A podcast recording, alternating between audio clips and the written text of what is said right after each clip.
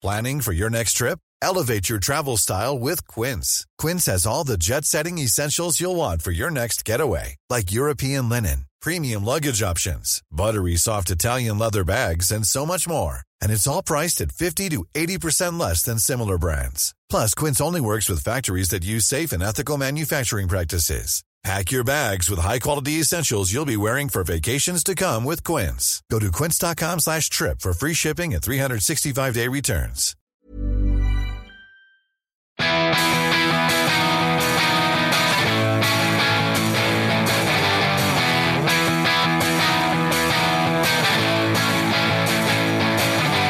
This is the We Are Going Up podcast. We've got the Football League covered.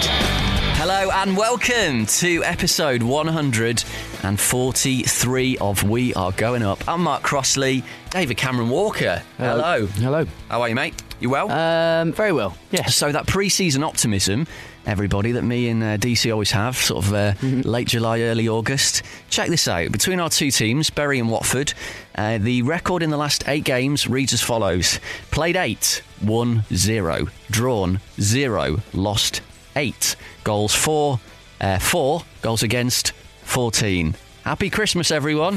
the wheels are officially off. What on earth is going on? Well, we played quite well at the weekend, from what I hear, actually, against Cardiff, and just unfortunately one of those games where we couldn't score.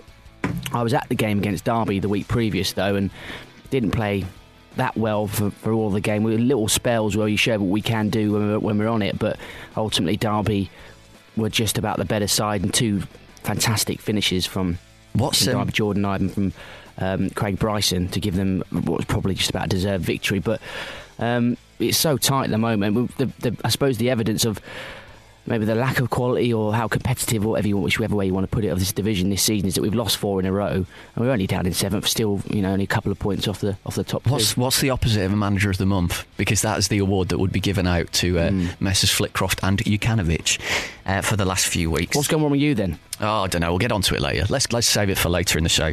Um, the best month of the, the football season has arrived, December, uh, when the games come flying uh, thick and fast. And if you're not feeling festive already, I've got here. I, I've got that. Now, I didn't know that was still a thing. Uh, my phone ran out of battery last night. I had a very long bus journey, so I bought that. Do you want to explain what that is? You bought it. I did buy it. What time? Uh, quite late.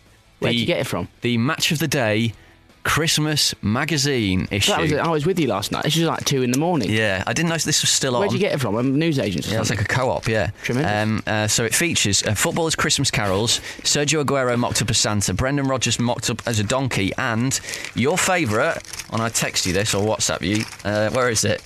Paz and Bez's uh, incredibly hearty, sprouty and farty Christmas party, which, to quote you, is the worst sentence ever spelt in the history of human communication. Do you still stand by that today? I do.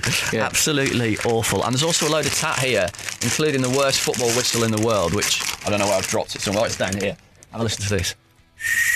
That's all I've got. Oh, Jesus. So um, yeah, they, Come on, Matt, there's one. today. There's one to get for the uh, for the kids this Christmas. A um, couple of bits to get through. It's the FSF Awards tonight. It's one year since we met Luis Suarez. He tried to persuade him to sign for Watford. We were cruelly overlooked this year. Um, so uh, yeah, that, that's a bit of a shame. But Good you- luck though to oh, uh, some some uh, many friends who were there Indeed. uh, friends of the show. Uh, if you do want to uh, help us out, though, um, you can make us feel better by going to audible.co.uk. So I've done it. Audible.co.uk slash going up. Uh, sign up for a completely free audiobook on us, or you can go to wearegoingup.co.uk slash Paddy Power. Uh, because if you go there and sign up, you get a 20 quid free bet if you set up an account and bet a fiver. Perfect for a flutter on the football. And while we're talking about free stuff, DC, what do we have to give away on the show this week? we have three copies of the new Football Manager game, Football Manager 2015, which is uh, just recently come out. Uh, Excellent. I can vouch for its quality as ever. A fantastic game, and we're going to give three copies. We are. So uh, keep listening for that. We'll set you a question later. We should say, by the way, apologies for the sort of lack of shows. We are working on a special project at the minute for Christmas. So we are doing stuff, but you're just not hearing it yet. That will all become evident in a few weeks' time. On this show today, we need to talk a little bit about Malky Mackay and Dave Whelan getting himself into all kinds of bother. Uh, Paul Cox has left Mansfield. We'll touch on that. We've got um, a busy one in terms of guests as well. Mark Halliwell, author of the uh, blog Cheltenham Town chatter. And co-com for BBC Radio Gloucester she'll be on later. The Robins drew 1-1 with Oxford uh, on the weekend. They are 17th in League Two. They've got themselves a new manager in the shape of Paul Buckle, who has swapped New York for Cheltenham in the process. More on that later. Uh, we'll get Mark's opinion on his appointment and the sacking uh, of Mark Yates. Uh, we'll also be joined uh, on the phone later by solicitor and sports lawyer Daniel Geey, who edits the football law publication On the Ball, uh, because, um, well, it's all going on at Leeds, isn't it? Massimo Cellino has been disqualified by the Football League in the latest twist, and he's been asked to resign because new documents obtained from an Italian court show he's been found to breach its fit and proper ownership test. Uh, some more on that with Dan in a bit, uh, but we are going to start uh, on the pitch. Thankfully, one of the Football League's most uh, surprising success stories, I'd say, this season. Uh, Ipswich Town, the Tractor Boys, uh, remember playing their 13th consecutive season in the Championship, and they're currently second in the table after an unbeaten November, which culminated in that last gasp 1 0 win at Charlton on Saturday lunchtime, thanks to a goal by new loan signing Noel Hunt right at the death. So, with a squad that cost just 10 grand to assemble, how on earth is Mick McCarthy pulling this off? Let's find out by speaking to Stuart Watson, who is the Ipswich reporter for the East Anglian Daily Times and Evening Star. And Stuart is on the line and he joins us right now. Stuart, thank you very much for coming on the show. The last time we had you on was back in October 2012 when Paul Jewell was sacked and Ipswich were bottom of the Championship with just one win from 12 league games. Two years later, and it's been quite a turnaround.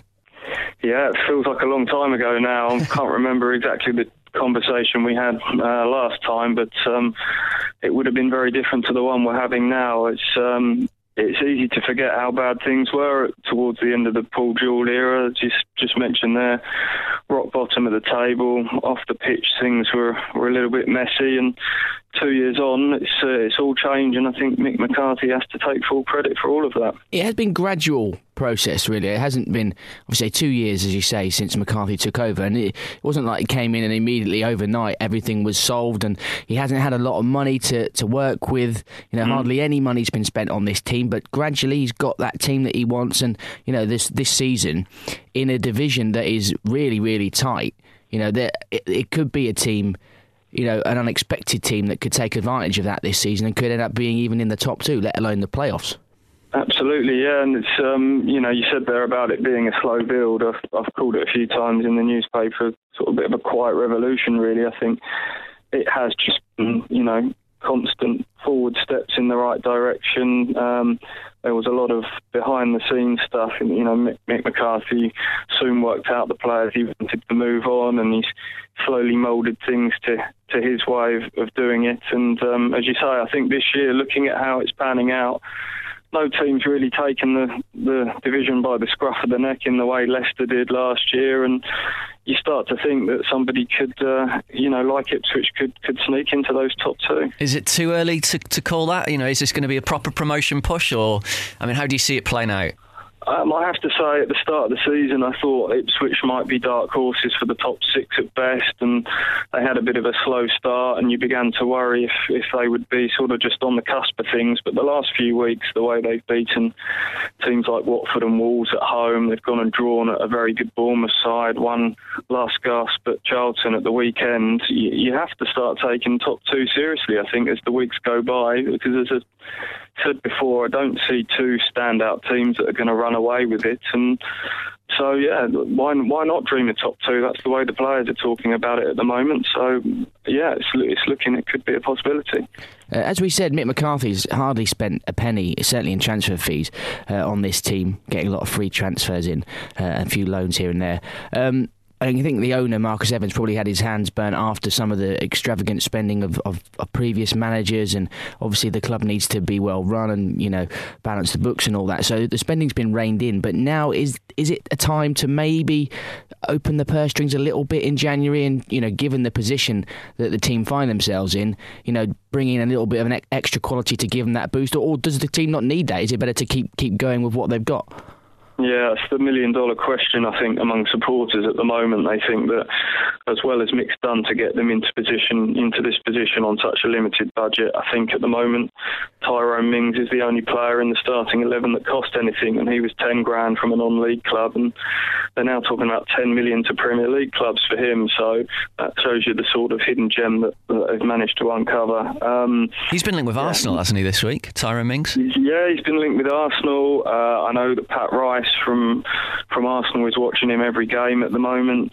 Joe Royle's a big admirer, ex Ipswich manager up at Everton now. Chelsea, his dad, Adie, works for Chelsea, so as a scout, so they'll know all about him. Um, it's just an incredible success story with Tyrone Ming. Sorry, I know we're uh, going down a different route to what we were discussing, but I mean, he he has sort of epitomised what, what McCarthy's done in the in the transfer market. So, yeah, now now they find themselves in a position that heading into January, if they're in this sort of position, do do they go out and, and really give themselves a, a good chance in the second half of the season? Of course, the balancing act is this team's been built very heavily on team spirit and hard graft and players working for each other. And, and sometimes if you go out and, and sign someone for decent money, decent wages, are they going to fit into what what McCarthy's forged so far. So that will be the balancing act come January, I think. Looking at the goals and, and the ability of the team to, to score goals, you've got Daryl Murphy and David McGoldrick up front. Um, players that McGoldrick had a good season last season, um, but they've never been prolific throughout their careers. Really, Murphy especially, but he's got mm. uh, you know he's into double figures already this season, so they're they're coming good now. But can can they be relied upon? Do you think to, to get you up and really make you a challenger, or do you think perhaps obviously I know you brought in Noel Hunt recently, but again he's a player not the greatest record in front of goal in terms of the stats. Um, is there maybe more firepower that could be needed in January? Um, I think they would maybe look at that area of the team, but certainly not for the, the lack of ability or, or quality from McGoldrick and Murphy. I think probably in terms of a front two, they're as, they're as good as there is in this division, but I think they might need a bit of extra depth in that position, that's for sure, because if, if one of those two that we've just been mentioning were to get injured, they're a little bit light on the ground in that front. Noel Hunt's come in. I think they'll probably use him more as a utility man out wide or just behind the strikers. Um, but beyond those those two, you've got uh, Conor Sammon, who's on loan from Derby. I think he's probably more of an, an impact sub, someone who can work hard and see a game out. And, and Balint Bajner, who's a Hungarian striker they signed in the summer from Dortmund, and he's not quite had the impact they hoped. So, so maybe they would look to bring someone in as a as a striker in January. But um, no, it's interesting. You were just talking about uh, McGoldrick and Murphy's previous reputations. I think McCarthy is uh, has got players in that fans of former clubs have said, "Well, why are you signing him?" Um, Christophe Berra, Wolves fans were saying similar things about him, and, and Luke Chambers wasn't a fan's favourite at Forest, and likewise McGoldrick. So McCarthy seems to have this record of getting players that maybe you know the outside footballing world look at as very average players, and he, and he somehow takes them up a level. So, well, surely uh, not bringing in Noel Hunt kind of you know is a perfect example of that because I've got the stats here for Leeds. He played where 1,161 minutes, no goals. Ipswich hmm. seven minutes, one goal. Um, he'd been well, he hadn't scored for two years. There was a bit of sort of back and forth with him in the press up there, and then he comes to Ipswich straight away, last minute winner. It's incredible. It just I, there's something about the atmosphere that they create up there and they're definitely the, whole is um, worth more than some of their parts. That's for sure. He turns very average players and, and manages to to uh, to turn them into a team. And, and I think the players would admit themselves that they're not the most talented in, in the division, but somehow the, the way they sort of click together, it's uh, it's creating something special. And, and, already we're getting comparisons with the way Burnley went up in second last year. You know, they had a very good front two, and then uh, a team of a fairly unfancied team, but um, in the championship, hard graft and team spirit takes you quite a long way, I think. At times in the past, certain sections of the footballing world fans and, and press alike have always been fans of Mick McCarthy's football. Uh, very effective manager. He's got teams out of the Championship on more than one occasion, but not always really managed to excel in the Premier League. Uh, how the, I mean, obviously the success of the team will speak volumes at the moment, but how have the fans taken to him in terms of his style as a manager? I think probably in the summer that was the the big question mark. I think everyone assessed what he'd done in the way that he, you know came in, steadied the ship, kept them up in the first season. Last year, took them to the next level, finished ninth. But the one big question mark was the style of play, and um, it was very physical, very functional, direct at times wasn't always great to watch, I have to say, as someone who went to every game home and away. Um, and the fear was if you know if they were to continue to bob around in mid-table playing that style of football, it wasn't going to attract the fans back to Portman Road. Um, I have to say, this season I, I, think they have evolved as a team in terms of playing style. They had Jonny Williams back on loan from Crystal Palace, who's a you know very skillful, talented player. Teddy Bishop has come through from the academy. He's in, in that same sort of mould.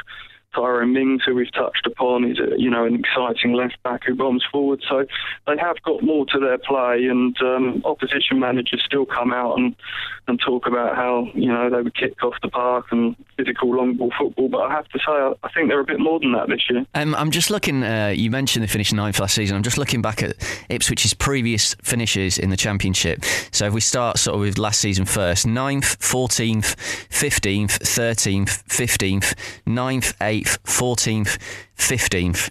Um, so I think it's fair to say the fans need something to get excited about yeah. because it's been a, a long old run in the same division, pretty much in mid-table all the way.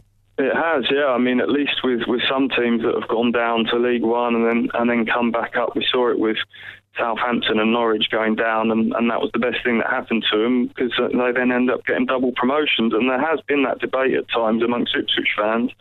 You know, would would even going down to come back stronger been a good option because the alternative was just bobbing around in mid-table in the championship year after year, and it was a bit of a Groundhog Day scenario, to be honest. Um, so yeah, as you say, they've been waiting a while to to have something to cheer about. It's his uh, 13th successive season in the championship, longest serving team in in the second tier. So it's just nice to have something to. Uh, for the fans to get excited about, that's for sure. And quite a few games coming up, obviously, over the next few weeks with Christmas and New Year. And I'm just looking at the fixtures.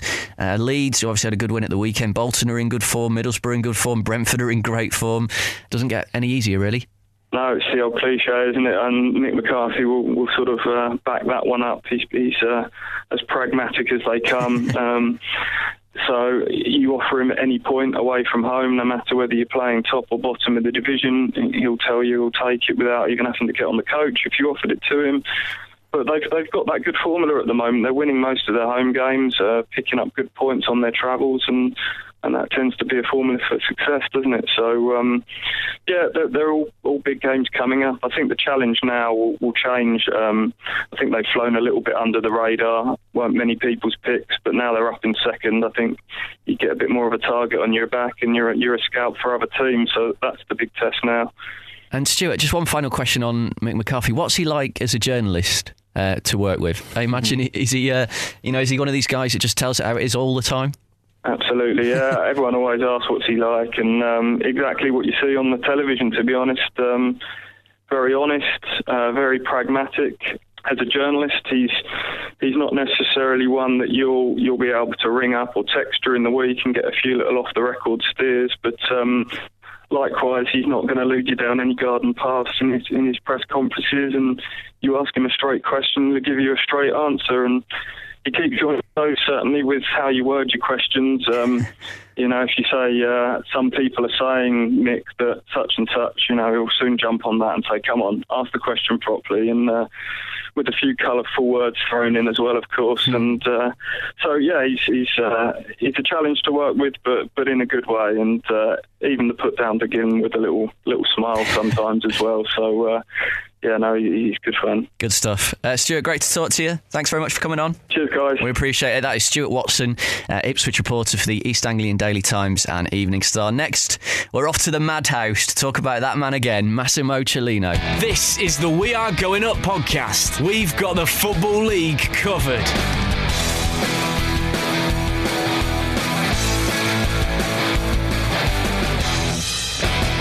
So on the field, a fantastic 2 0 win for Leeds United against Championship leaders Derby County at Elland Road on Saturday, and much needed as well, only their second win in the last 11 games. But it was followed on Monday afternoon by more headlines about the club's owner, Massimo Cellino, a man we talked about a lot on this show. Uh, the Football League announced that Cellino has been disqualified and asked to resign from the club as a result of new documents obtained from an Italian court which had found him guilty of tax evasion. Uh, they now show him to be in breach of the league's uh, fit and proper ownership test, which of course he originally failed early this year before getting that decision overturned on appeal. So it's a bit of a messy situation uh, because in March next year his conviction will be deemed spent and he'll be able to resume control. So is he effectively being asked to step aside for four months?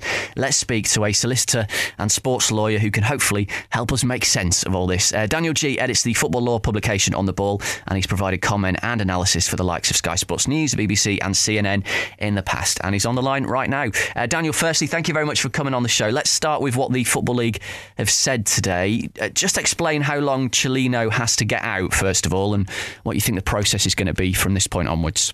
Yeah, well, it, thanks for having me, by the way, as well. It's um, it's quite an unprecedented territory that the Football League is um, effectively in now. What they have um, done by issuing a press release and linking to um, their decision is effectively validating their original disqualification decision back uh, towards the beginning of this year, where they said that because uh, had uh, effectively been found guilty of uh, tax evasion for a yacht he didn't pay tax on back in Italy, um, he was um, effectively disqualified from uh, owning Leeds by way of the owners and directors test. One of the effective qualifying criteria is that there um, is not an act of dishonesty that uh, effectively prevails in a type of criminal or civil, civil case against an individual.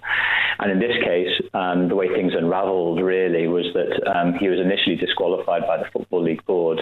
Um, he appealed that decision and was successful uh, on the appeal simply because at the time when the appeal happened, the actual Italian court decision wasn't available to um, the one man QC um, who was reviewing the uh, appeal on behalf of uh, Leeds and the Football League, uh, effectively saying that he couldn't tell whether the actual uh, tax evasion offence was a dishonest offence. And until he was able to understand whether the offence was dishonest, i.e., until the actual publication of the Italian court decision, uh, Cellino wasn't uh, acting uh, in a disqualified manner because the owners and directors test couldn't be um, found conditional. So, in the end, we've had a hiatus for a number of months while the Football League um, has awaited um, the Italian court decision, which apparently was not forthcoming by Leeds. They had to actually apply to the Italian court. Uh, and as a result, now, um, after translating the, uh, court decision, the Football League Board has undertaken with legal advice um, their uh, new view that for a second time, Cellino um, uh, is effectively disqualified as an owner under the owners and directors test because um, it's deemed that he has failed it because of the dishonest uh, intent. So uh, we're almost back to square one in a sense. It's taken a number of months um, to get to where we are. Uh, but it now appears, at least anyway, that uh, Cellino will appeal um, this second disqualification decision. Um, and um, I think because what the judgment says, uh, within the next month or so, we'll know either way what uh, the future holds for Leeds. So I hope that wasn't too long a winded uh, explanation of the, of the last few um, of the last few months. We're going around in circles, um, aren't we? A tricky one with this yes. whole situation, DC. Yeah. It's a tricky one for the Football League because the so-called fit and proper persons test is something that's come under the spotlight a lot of times in the past. The league have been criticised a lot for allowing owners to run football clubs that have, tra- you know, in the end, have been you know disasters. Birmingham City, for example, you know the whole Blackburn situation, etc. There's there's plenty of examples. Um, so they they, they want to be seen to be making the right calls, and we all, we all want um, that fit and proper persons test to be carried out as stringently as possible, and the, the right people own these you know own the football clubs because ultimately they're they're proud community institutions that need to be looked after. But Leeds are you know uh, Leeds defence, the people who work at Leeds and have been working with Cellino, despite some of his madcap ways, they will say, well, hang on, he's actually doing some good for the club. You know, he's a bit of an eccentric guy. But if you compare him to some of the people that have owned the club in the past, he's actually, you know, he's he's taking us forward. And if, if the league keep getting challenged on this and keep letting him back in, they look weak, and it's just a, it's a mess all round. And March as well. This is the uh, Daniel. This is the the next thing. The conviction's going to be spent in March, so he could come back then anyway, as I understand. Exactly, and I think the, the the troubling issue, really, in some ways, is that um, on one side, the football league need to show that uh, they mean business, and rightly so. They have the owners and directors test there, which used to be the fit and proper test, um, available um, and to be enforceable should um, situations like this arise.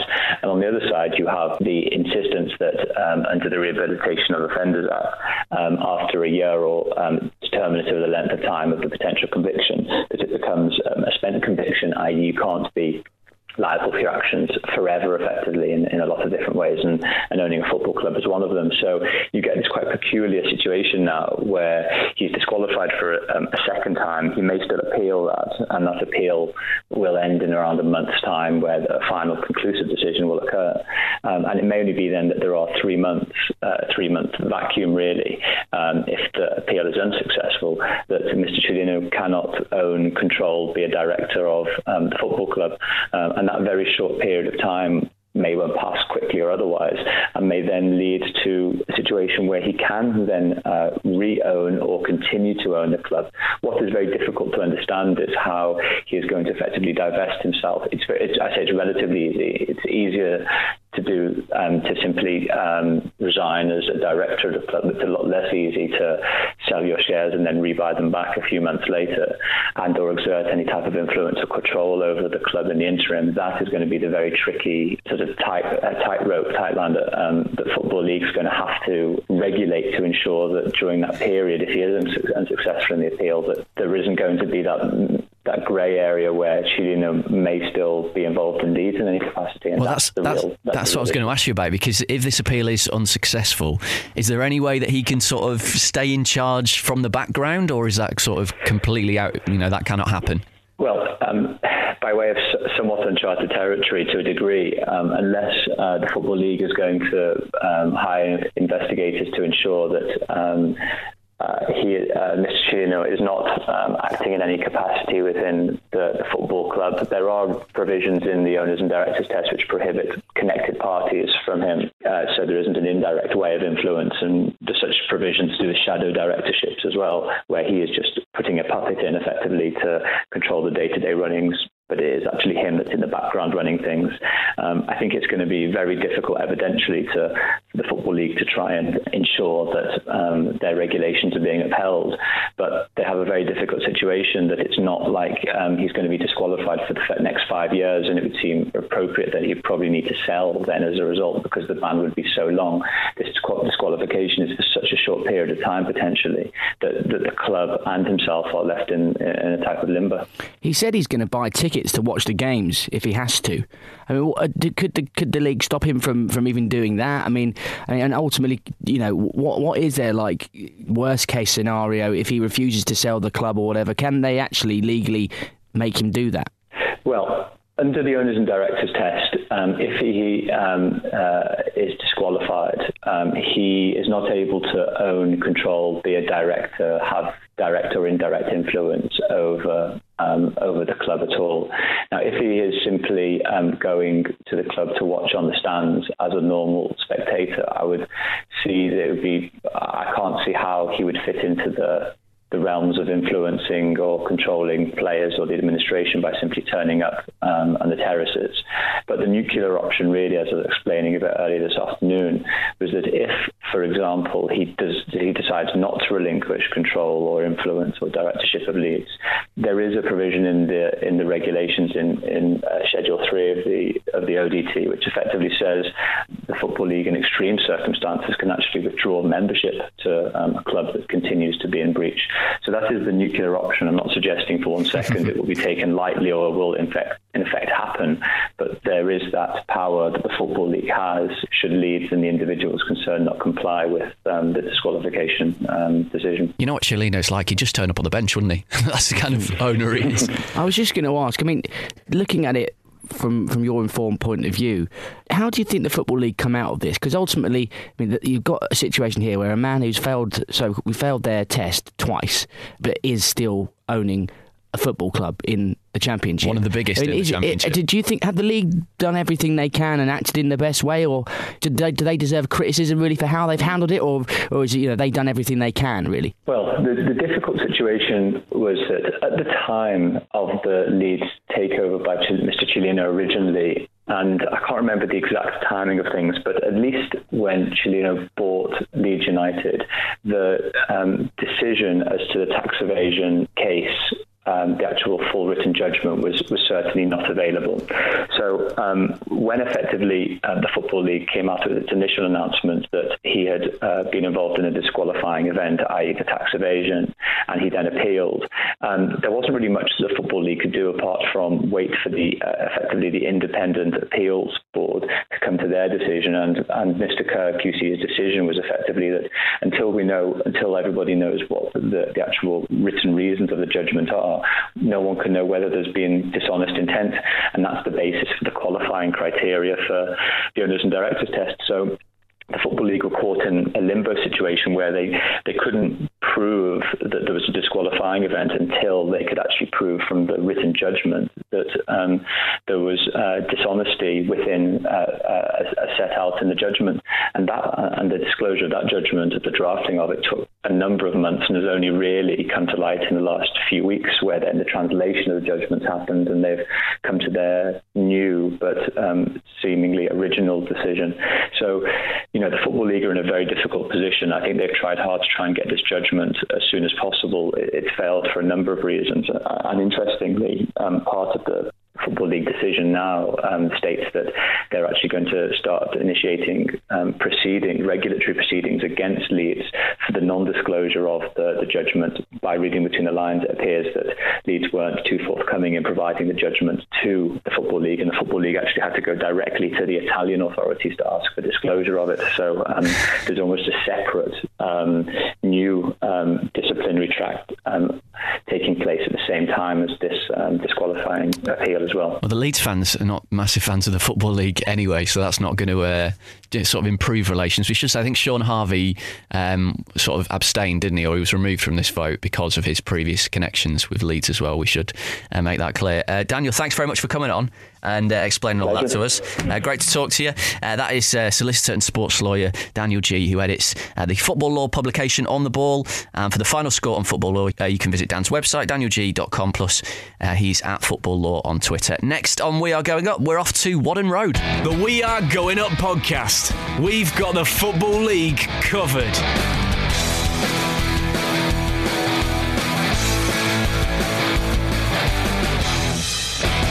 So to Cheltenham Town then, who last week sacked manager Mark Yates after almost five years in charge. Uh, that following a run of four successive League Two defeats that left them down in 18th place. Uh, they appointed his successor just a couple of days later, uh, Paul Buckle. And uh, Paul Buckle was in charge for his first game on Saturday, uh, the 1 0 draw at home to Oxford. Earlier on, DC and I spoke to Mark Halliwell, who is the author of the blog Cheltenham Town Chatter, and he's the Cheltenham co commentator on BBC Radio Gloucestershire as well well. And I started by asking Mark to give us his reaction to the events of the last week. Well, first of all, I think it's fair. We must say that it wasn't a complete surprise that Mark Yates left the club. I mean, because since since the playoff final, I mean, he got to the playoff final 2011-12, then the playoff semi-final the following season, and then last season was a really was a very big disappointment for everybody because those two playoff seasons had really heightened the expectation around the club, and everybody thought that from then, you know, they could push on and maybe maybe go one better, and it just didn't. For some reason, whatever reason it was, it just didn't happen last season at all. So there were a lot of supporters who actually thought that Mark should have gone in the summer and that he shouldn't have even been given because his contract ran out at the end of last summer and there was talk during last season that he was going to get a new two-year contract and that turned into a new one-year contract.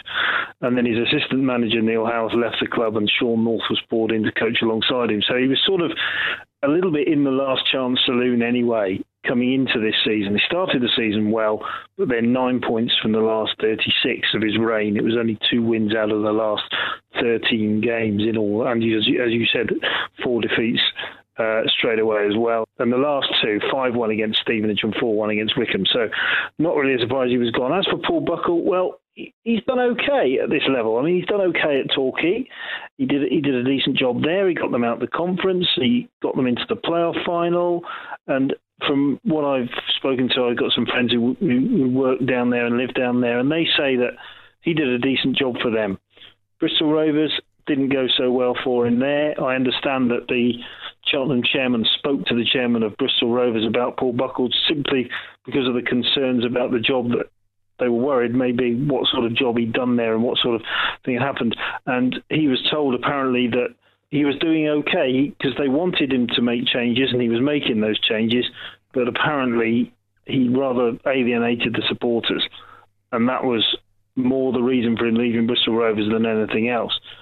Then he went on to Luton, did okay there had about a 50% win record, I think, when he was at Luton. But that's a tough job because getting them out of the conference is a tough is a tough ask. And then he went off to America. So 300 odd games at this level. He's got good experience. I know that our board have always been impressed with him in the past at Torquay, especially. So all in all, not a great surprise. But the surprise to many, uh, to me, in fact. Uh, was the was the haste in which it was done. It was done ever so quickly. I mean, Mark was Mark left the club. I think the decision was taken on Monday night that, that Mark was going to leave the club. It was announced on Tuesday morning, and then by Wednesday afternoon, Paul Buckle was in the job. So real haste.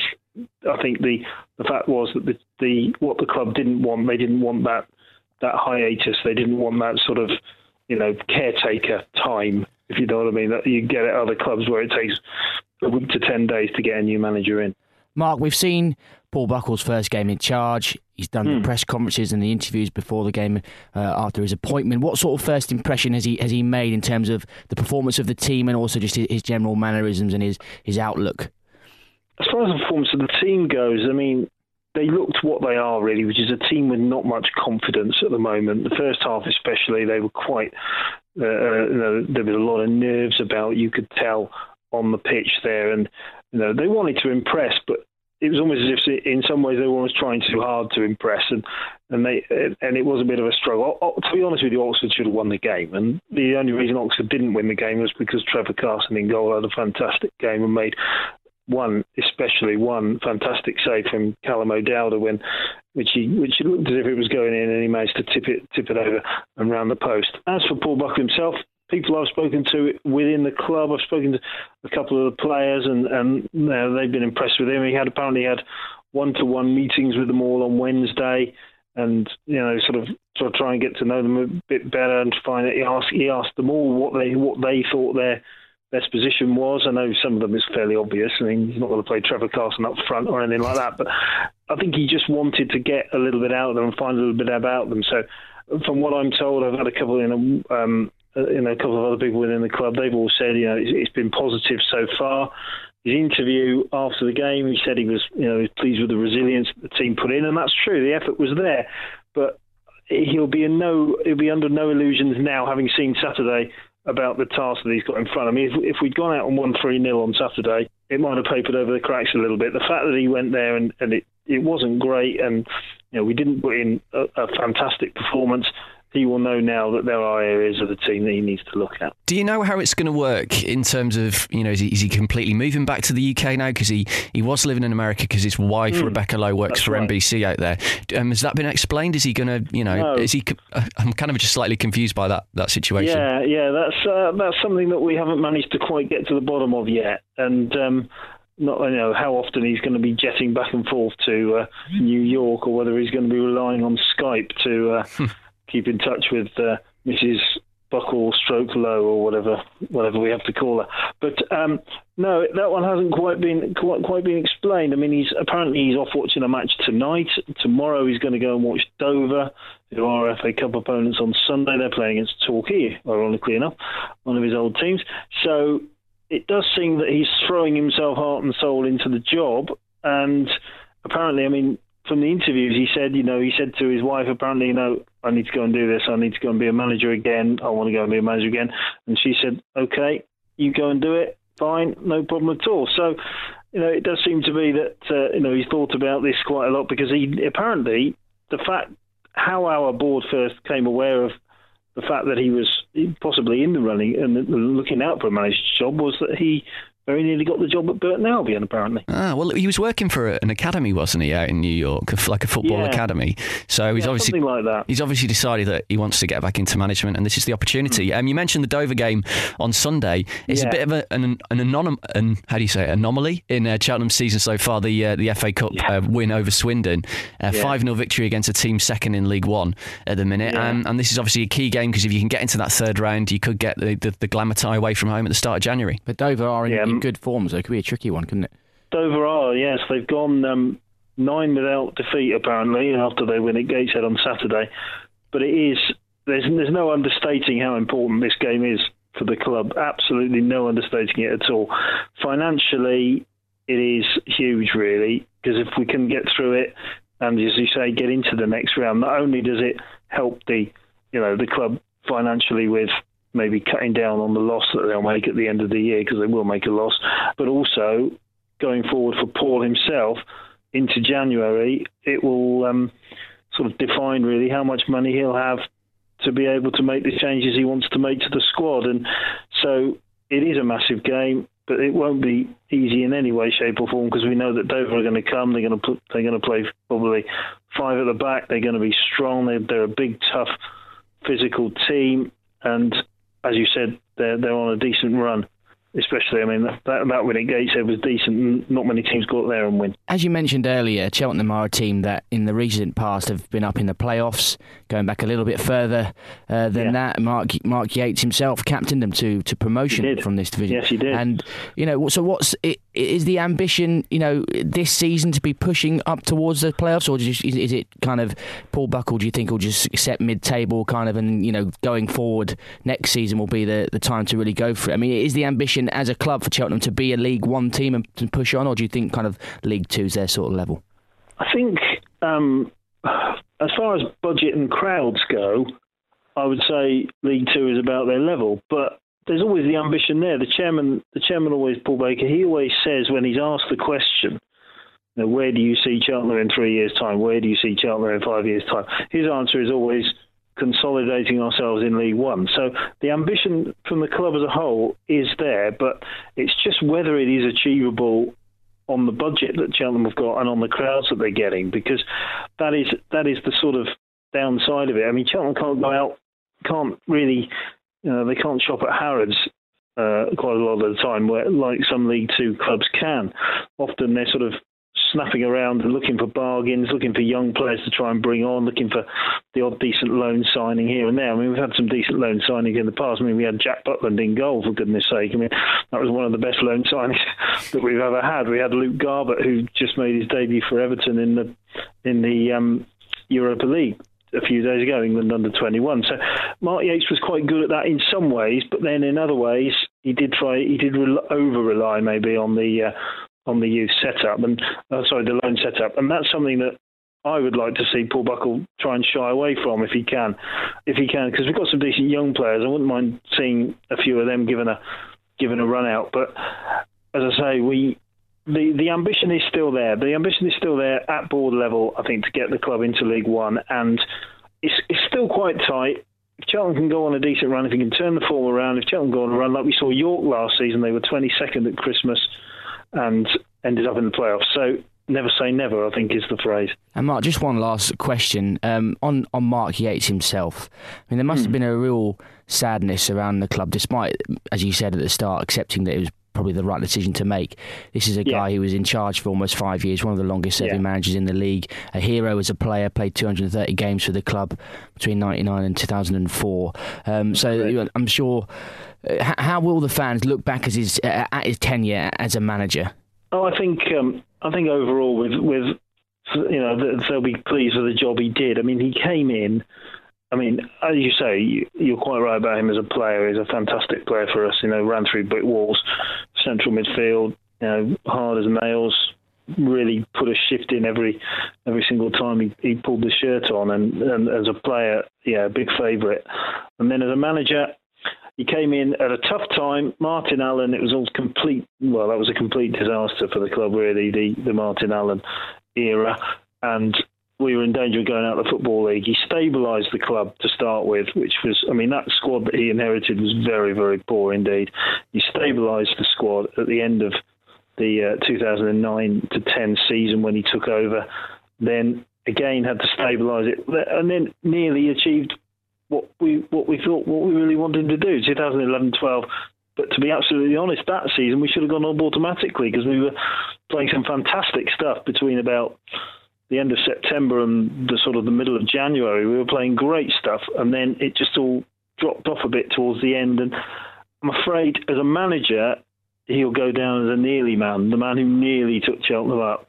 Whereas, you know, you go back to Steve Cotterill, absolute legend at Cheltenham, took them up. John Ward took them up. But uh, Mark, I'm afraid he will go down as a as a bit of a nearly man, with some good memories though from you know playing Tottenham away in the cup, playing Everton at home in the cup, playing um you know and getting to, to Wembley and and the playoff final. So some good memories, but a bit of a nearly man overall. That was Mark Halliwell, author of the blog Cheltenham Town Chatter, and also co-commentator on BBC Radio Gloucestershire, talking to uh, myself and DC a little earlier on. And it's time to kind of just have a look at what's been going on the last couple of weeks in the Football League. We'll start in League Two, actually, considering we just touched on Cheltenham. Uh, they're not the only club to have changed manager because Paul Cox has left Mansfield by mutual consent after three and a half years in charge. His departure came two days after they were held 1 1 by Concord Rangers from non league in the FA Cup, were a team I've never heard of in my life. Um, he led them to promotion back to the Football League in 2013 after a five year absence. They were 11th in League Two last season, and a 33 year old Adam Murray player is in caretaker charge. It's funny, isn't it, when these teams come up from the conference? Like, it can only take one or two years, and suddenly uh, the bar has been raised. And uh, if you don't quite meet that standard, um, so much for sentiment. Out you go. Absolutely, because I think every club in League Two, uh, especially the ones that are newly promoted, know how difficult it is to get out of the conference. Um, you know, you see teams go down and don't come up for a long time. So they're all of a sudden, that extra level of pressure is there. And you know, unfortunately for Paul Cox, that's what's done for him. We'll have to wait and see who takes that job over the next few weeks. Uh, top of the tree in League Two, Wycombe 4 1 win at Hartlepool at the weekend. Amazing, really. They're top after 19 games, bearing in mind what happened to them last season. Uh, Hartlepool this situation looks grim. Jeff Stelling gets uh, increasingly more depressed mm. uh, because they're six points off safety. And, um, well, they're looking big, big trouble. They've got a big game on Friday, though, against Blyth Spartans. So they win that live on BBC Two in the FA Cup. That can maybe inject a bit of life uh, back into their season. At the other end, uh, obviously, Tranmere, big win for them against Pompey as well, uh, down the bottom. At the other end, at the top, it is um, uh, Luton, Shrewsbury, and Southend, who are hot on the heels of Wycombe. Um, we lost 2 0 at home to Dagenham at the weekend. Um, we never bloody beat Dagenham ever. I've had two home games against Newport and uh, Dagenham two weeks running. Two games we needed to get six that, points that Imperious home record. Mm. What's it's all fallen apart. Well, you know the away form was bad, and we needed you know two winnable home games. It's all gone wrong at home. Too much tinkering, I think. You know, changing. Another new goalkeeper at the weekend, was it? it was back to the old one. Yeah. yeah. Scott Loach has gone back to Rotherham, yeah. and ironically, they had a massive uh, goalkeeping error at the weekend as well. Yeah. Um, but yeah, no, uh, too much tinkering, I think, and I don't know, we're really struggling at the minute. I still think if we can get back to how we were before the 5 0 defeat at Shrewsbury, uh, then uh, I still think we'll, we'll come good. But yeah, we need a win. Um, we've got a big game against Luton in the FA Cup at the weekend, and obviously they're flying, so that's going to be difficult. Um, we should mention a couple of goals as well. Uh, Kwesi Appiah, the Cambridge against AFC Wimbledon, actually that one in particular because that was an absolutely beautiful chip, and a, a nod to Exeter as well. I know we can't mention all the teams, but eight wins in 12 for them. They've really turned things around at the minute, and they're doing really well. So well done to Paul Tisdale, everyone there. Into League One, 3 0 win for Bristol City at Peterborough on Friday night. Very, very impressive, Luke Indeed. Freeman. Yeah. A couple of uh, beautiful goals. Uh, good response to back to back defeats. Uh, Swindon, four straight wins. They're in second. They beat Fleetwood 1 0. And Preston have bounced back as well. Back to back wins after their losses a couple of weeks ago. They're one point behind in third. Well, it's really tightened up at the top, hasn't it? Yeah. Obviously, with Swindon and Preston both beating Bristol City within the last couple of weeks. Um, what was was a, a, a, healthy lead starting to grow for Bristol City is now down to two points. And as I'm sure you were about to mention, Yeah. have a look at MK I was Dons. about to say, check out the, their games in hand as well. Yeah. Got Two games in hand, and they beat Colchester 6 0. The top scorers in League One, best goal difference. And um, yeah, that man Dele Alli scored again, didn't he? An absolute beauty. Hat-trick for Benik Afobe as well. Mm. looking good. Maybe this is the finally the year. Well, it's going well for them, and they, as you say, as you say, they've got those games in hand, um, and they're right behind them in terms of the points. So they the momentum's with them. They need to take advantage. You uh, going to have a drink with Karl Robinson at the Football League Awards again this year? You knew I was going to that. come back, man, I'm not sure I will this. Um, down the bottom, seven defeats in ten for Yeovil. They're in the bottom four with Crewe, Colchester, and Scunthorpe, who picked up a good win at the weekend, two one at Barnsley. Leyton Orient, they're having a right mare this season, aren't they? So close to promotion, that penalty shootout at Wembley, uh, just above the drop zone, and only one win in the last ten games for Gillingham. So the pressure is mounting on Peter Taylor there as well.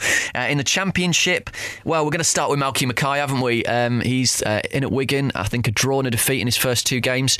Dave Whelan's been charged by the FA. He's got until Friday to respond to the charge. His statements were abusive and uh, and or insulting and or constituting proper conduct and bring the game into disrepute. These were statements about Chinese people and kind of all various things, wasn't he? He may have off about Jewish to, to. David Conn, Yeah. Jewish people as well. Uh, it didn't really reflect reflect very well on the club No. that whole situation. it's a shame because Wigan are one of those clubs that everyone likes to like, basically. Well, no one comes out of it with any credit. The whole situation has been managed appallingly. You know, you should never, regardless of just looking at it from a purely sort of from the process point of view, whether or not whether you think Malky Mackay should be given another chance or not. Wigan shouldn't have, em- have employed him while he was still being investigated because it leaves themselves open to, to this situation. I mean, the FA as well. Why is it taking them so long to deal with this situation? They've they've not helped anything. They've not helped the situation with the the slowness and the, the lethargy that they seem to have taken in terms of investigating this situation. Now, now they've got another investigation on their hands with with Whelan. They shouldn't have, import, have appointed Malky Mackay because it just allows this culture that is clearly rife within the game. And this is an example that's come out, but um, you know, I've seen plenty. We've seen examples in the past, you know, the Keys and Gray saga, and there's been plenty of examples of, of this sort of homophobic, misogynistic, uh, sort of discriminatory culture that does exist in the game. It's been in there for decades, and that's the real problem. It's the culture. It's not necessarily the individuals. I don't think these people are really horrible. I don't think they're really vicious, evil racists or, or whatever, you know, sexist and, and, and homophobe people. I just think they don't know any better. They should know better because they're grown men and they live in the 21st century and it's it's not acceptable. But it's all they've ever known, and it's and nothing is done to educate or to try and you know not, not enough is done. There are organisations that try and do some very good work to change the, the situation, but it's very difficult to change the culture, and I don't think it has been changed. And until the culture is changed, you'll go on having this situation. And you know, for Wigan to appoint a manager, it just sends the complete wrong message to, to anyone in the whole game that, that you can do these things and, and it's fine. But then on the flip side, to play devil's advocate, you know, Malky Mackay may well say, well, these are private communications, and that's the difficulty the FA have got as well. Can they do someone for sending private messages, even if they were on a work phone? Hmm. Well, it's the same the same way that the Keys and Gray conversations at the Wolves Liverpool game were off air, weren't they? And it, you know, it, there's a- once, like out, said- well, once the cat's out of the bag, yeah. you know, you, you've got to do something. Will he resign? Do you think, Whelan? He said he would if they. Well, he'll have to if he wants to stick by his words. But He won't. Given the character of the man and you know all the outbursts he's come out with in the past, you wouldn't be surprised if he did a U-turn. No. Um, speaking of despicable acts, do you see that dive in the Leeds Derby game at the weekend? Oh, ridiculous! I just see I posted this thing on Twitter today. That's Adrian. exactly, exactly what I do when you you go into the going to the toilet at night or something, or getting up in the morning and you just you're a bit sluggish and you just stub your toe on the corner of the door, down like that, straight away, rolling around. It was absolutely incredible. After you after you think he's stopped rolling after the initial two or three rolls, he sort of jumps up like a salmon. Yeah. like it does almost does like the worm. It's ridiculous. If you haven't seen it, It's we've, pathetic. we've retweeted it. Uh, WAGU Podcast on Twitter. Um, Adrian, the Leeds player. Great win for Leeds, though. 2 0 against Derby. Bad day for them. Uh, up at the top, Bournemouth threw away two points against Millwall. Brentford keep going, though. Their best run in the second tier since 1938. They won five games in a row. They beat Wolves 4 0 at Griffin Park, and they're up to third. Four straight defeats for, for Wolves. Brentford flying. Um, who else? Middlesbrough. They drew 1 0 with Blackburn. One of the, the saves of the season in that game uh, from uh, Simon Eastwood from uh, Vossen. Yeah, Unbelievable great. save. I mean, uh, and I mean, Karanka was furious at the Yeah, end of the game. I mean, well, he got he sent quite off. rightly, and he, he ridiculous rightly decision so, yeah. by But Clattenburg. Middlesbrough had enough chances; they should have won that game. but it was a foul, wasn't it, on the keeper? Definitely Yeah. two fouls. There was a foul on the defender uh, at the back post, and the keeper was fouled as well, quite clearly. Um, and so yeah, he was rightly rightly annoyed. New manager, they were second as well until that. They were, point, yeah. New manager news. Um, uh, five wins in eight for Russell Slade at Cardiff. Um, Uh, more- don't I know it? Another win for uh, Neil Lennon at Bolton, 1 0 against Huddersfield, and three wins and two draws for Gary Rowett in his first five games. Uh, that home record, they won two home games out of 26. He's won two out of two. Um, so maybe Lee Clark was part of the problem, um, as Birmingham fans were saying. After all, uh, Nigel Adkins has joined Twitter. I saw that. You showed me that last night. That's brilliant. Fantastic. he quoted something. Is that him? No. Yeah. quote along the lines of, uh, you know, um, I'm a forward-thinking manager, and everyone's on Twitter, so I wanted to see what it's about. And he posted a tweet on Sunday morning of him on his laptop. He, is a a forward-thinking manager, but re- he's one of the, game. most boring managers in terms of his post-match interviews. Not necessarily in his delivery, but the content of what he says. He gives you absolutely nothing. All he does is just basically verbal match reports at the end of every game. He, he's a, he's a master at it. He doesn't. He's never drawn on any questions by journalists after games. So we'll see whether he has actually anything interesting to say on Twitter. That was my phone, by the way, not yours. I've just realised. Sorry. Um, and uh, yeah, booze at the final whistle at Carrow Road for Norwich, who are plummeting down the table fast. They brought in Mike Phelan, Fergie's ex Mm. Two number two. identical goals that they conceded Yeah. to Reading as well, pretty much, wasn't it? it was Mike Phelan, the ex. Norwich player, has come in and is the assistant manager to Neil Adams. So uh, they are. Well, I'm just looking at the table. They're down in 11th at the minute, and we should mention Adam Federici, uh, the Reading goalkeeper. Great tribute to the Australian cricketer Phil Hughes when Yes. he put down put out his bat before the game. There, right? Okie dokie. This is all you've been waiting for. You wanted us to fly through that because it's competition time to give away. Firstly, what have we got, and thanks to whom? Well, thanks to the good people at Sports Interactive, the creators of football of the Football Manager series, we've got three copies of Football Manager 2015 to give away. Okay, so if you want to enter, listen up. This is how you do it. You go to wearegoingup.co.uk slash contact. That's wearegoingup.co.uk slash contact. You fill in the form there, just stick Football Manager competition in the subject line, and in the box below, send us your answer. If you get it right, you'll go into a random draw to win one of three copies of Football Manager 2015 just in time for Christmas. We'll do the draw on the next show. Um, I'm up north next week, so it'll probably be in two weeks' time. So you've got two weeks to enter. Uh, that address you need to go to again, We wearegoingup.co.uk slash contact. Just fill in the form there, put Football Manager competition in the subject line, and answer the following question, David Cameron Walker. Of the 24 managers of teams in the Championship, how many have also played for the teams that they currently manage? One more time, that question again.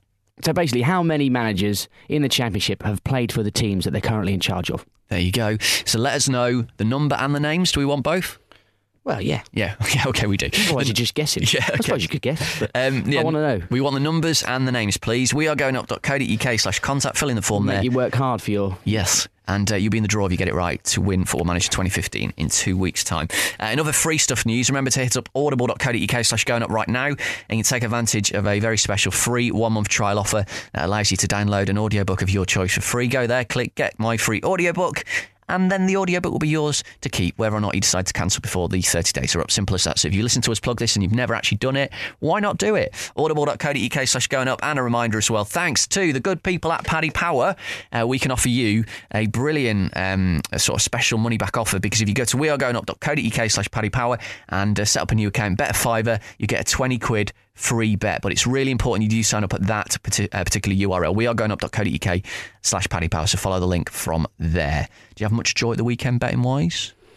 No, I did. I did a different bet this week. I followed uh, some of the football league tips from Mark O'Hare, All right. um, and Friend of the show. well, one of them came. He had three tips in there, were three games where it was um, over two point five and both teams to score. Yeah. and I trebled them up, so I did all, all Right. three as a treble and didn't come in. But one of them, or one of the three, did come in. So I suppose if you're doing it single, his tip would have worked. But I was trying to get a bit more, bit more money, and obviously, No. as ever, failed. failed. As Yeah. per usual. Maybe you'll have more joy if you go uh, to that URL. Uh, we are going up.co.uk slash Paddy Power. Right. So we're busy working on this special thing for Christmas. We'll be back with another show. I think it's going to be the week after next, unless something massive happens in the next week.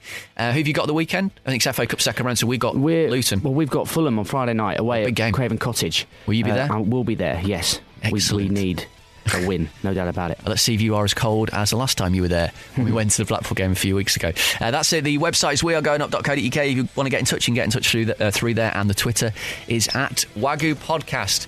Enjoy your advent calendars. We'll speak to you next time on We Are Going Up. This is the We Are Going Up podcast. We've got the Football League covered.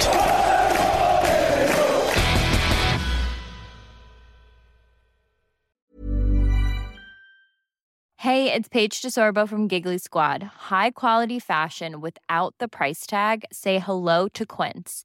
I'm snagging high-end essentials like cozy cashmere sweaters, sleek leather jackets, fine jewelry, and so much more. With Quince being 50 to 80% less than similar brands. and they partner with factories that prioritize safe ethical and responsible manufacturing i love that luxury quality within reach. Go to quince.com slash style to get free shipping and 365 day returns on your next order. quince.com slash style